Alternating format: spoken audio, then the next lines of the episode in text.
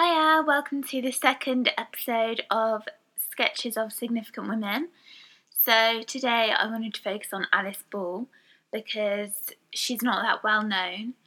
And so, like, I feel like if you went up to someone in the street and was like, Oh, do you like Alice Ball? they probably wouldn't know who you meant. And I think that's important that we focus on people that aren't so well known because I want to, I want, I want us all to like learn about amazing women that we wouldn't have known about if we weren't listening to the podcast, basically. So, anyway, Alice Ball. She was born on the 24th of July in 1892 in Seattle. So, to give you a bit of context, that was the same year that Ellis Island began accommodating immigrants into the USA. Liverpool Football Club was formed at Anfield and the first Sherlock Holmes collection was published in London. She died on the 31st of December in 1916, also in Seattle, at only 24 years old. That year saw World War I's Battle of the Somme, and Margaret Sanger opened the first birth control clinic in the US. So, like I did with the other episode, I want to give you a brief overview of what I think are the main points of her life. So she developed an injectable oil extract treatment for leprosy, which was used widely until the 1940s when antibiotics came into popular use. She was the first female master's graduate from the University of Hawaii, and that was in 1915, and she got her master's in chemistry. And she was the first female teacher in the school's chemistry department. Okay, so early life. She was born Alice Augusta Ball in Seattle, Washington, to Laura and James Ball. Her mother and father were both photographers, and her grandfather, J.P. Ball, was one of the pioneers of African American photography. She had one sister called Adelaide, and the family moved to Hawaii in 1903, but her father died less than a year later, and they returned to Seattle in 1905, probably because they felt more comfortable there. Maybe her mother was a bit like, oh my god, let's go back to what we know when they lost their father. She graduated top of her class in high school and then she attained two degrees from the University of Washington. In 1912, she got a pharmaceutical chemistry, and in 1914, she got a degree in pharmacy. She then took up a scholarship at the University of Hawaii to study chemistry as a master's student in 1914. So she obviously loved Hawaii, otherwise, why would she have gone back? So she became the first woman to teach chemistry at the University of Hawaii in 1914. Um, this was while she was a master's student. Her master's project was about extracting the active ingredients of the kava root, um, but then she met a doctor called Dr. Hollmann, who was acting as the director of a leprosy clinic on the island, and he suggested that she look into chaulmoogra oil, which had shown li- limited success as a leprosy treatment.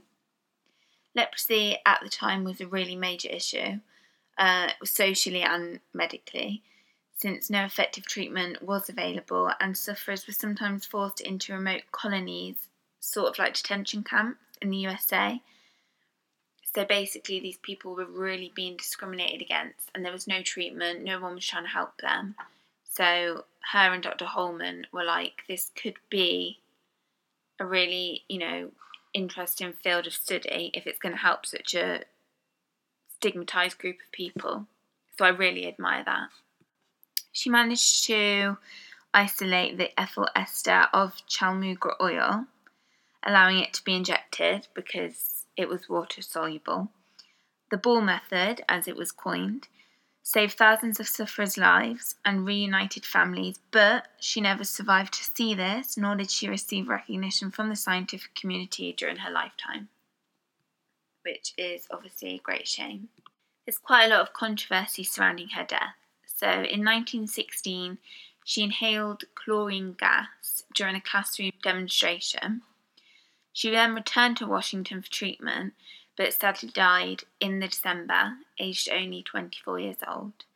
In her Honolulu obituary, her students described her as helpful and optimistic. However, the details of her death are mysterious. It was listed as tuberculosis on her amended death certificate. At the University of Hawaii, the president at the time was Arthur Dean, and he published one of her unfinished papers posthumously, but under his own name, and he gave her no credit. He labelled her treatment as the Dean method after himself, so basically stole all her work and did not credit her at all. Dr. Hollmann tried to quell this by stating that Ball was the author and scientist behind the cure, but she was all but forgotten until the 1970s when a University of Hawaii scholar, Kathryn Takara, began investigating Ball's life and re establishing her legacy. In February 2000, the Governor of Hawaii established an Alice Ball Day, which takes place once every four years on the 29th of February. A bronze plaque has also been placed at the base of the Chaulmoogra tree on the University of Hawaii campus listing her achievements. In January of 2007, she was posthumously awarded the Regent's Medal of Distinction by the University of Hawaii. So, what I think we need to take away from this very short episode is that women in history are not always credited with their achievements, especially if they die young and can't defend themselves. And her work was completely forgotten because no one was there to stand up for her apart from Dr. Hollmann, and hardly anyone even listened to him, which I think is a really big shame. And this theme's actually going to carry through to next week because we're going to look at Chien Shiung Wu, who was a pioneer, sometimes called the First Lady of Physics, but she never received a Nobel Prize for her work, whereas her male colleagues did. So stay tuned for that. And go and have a look at the blog post which will accompany this episode on my blog, gemmadivoudian at wordpress.com. And yeah, so I'll see you next week. Thank you, bye.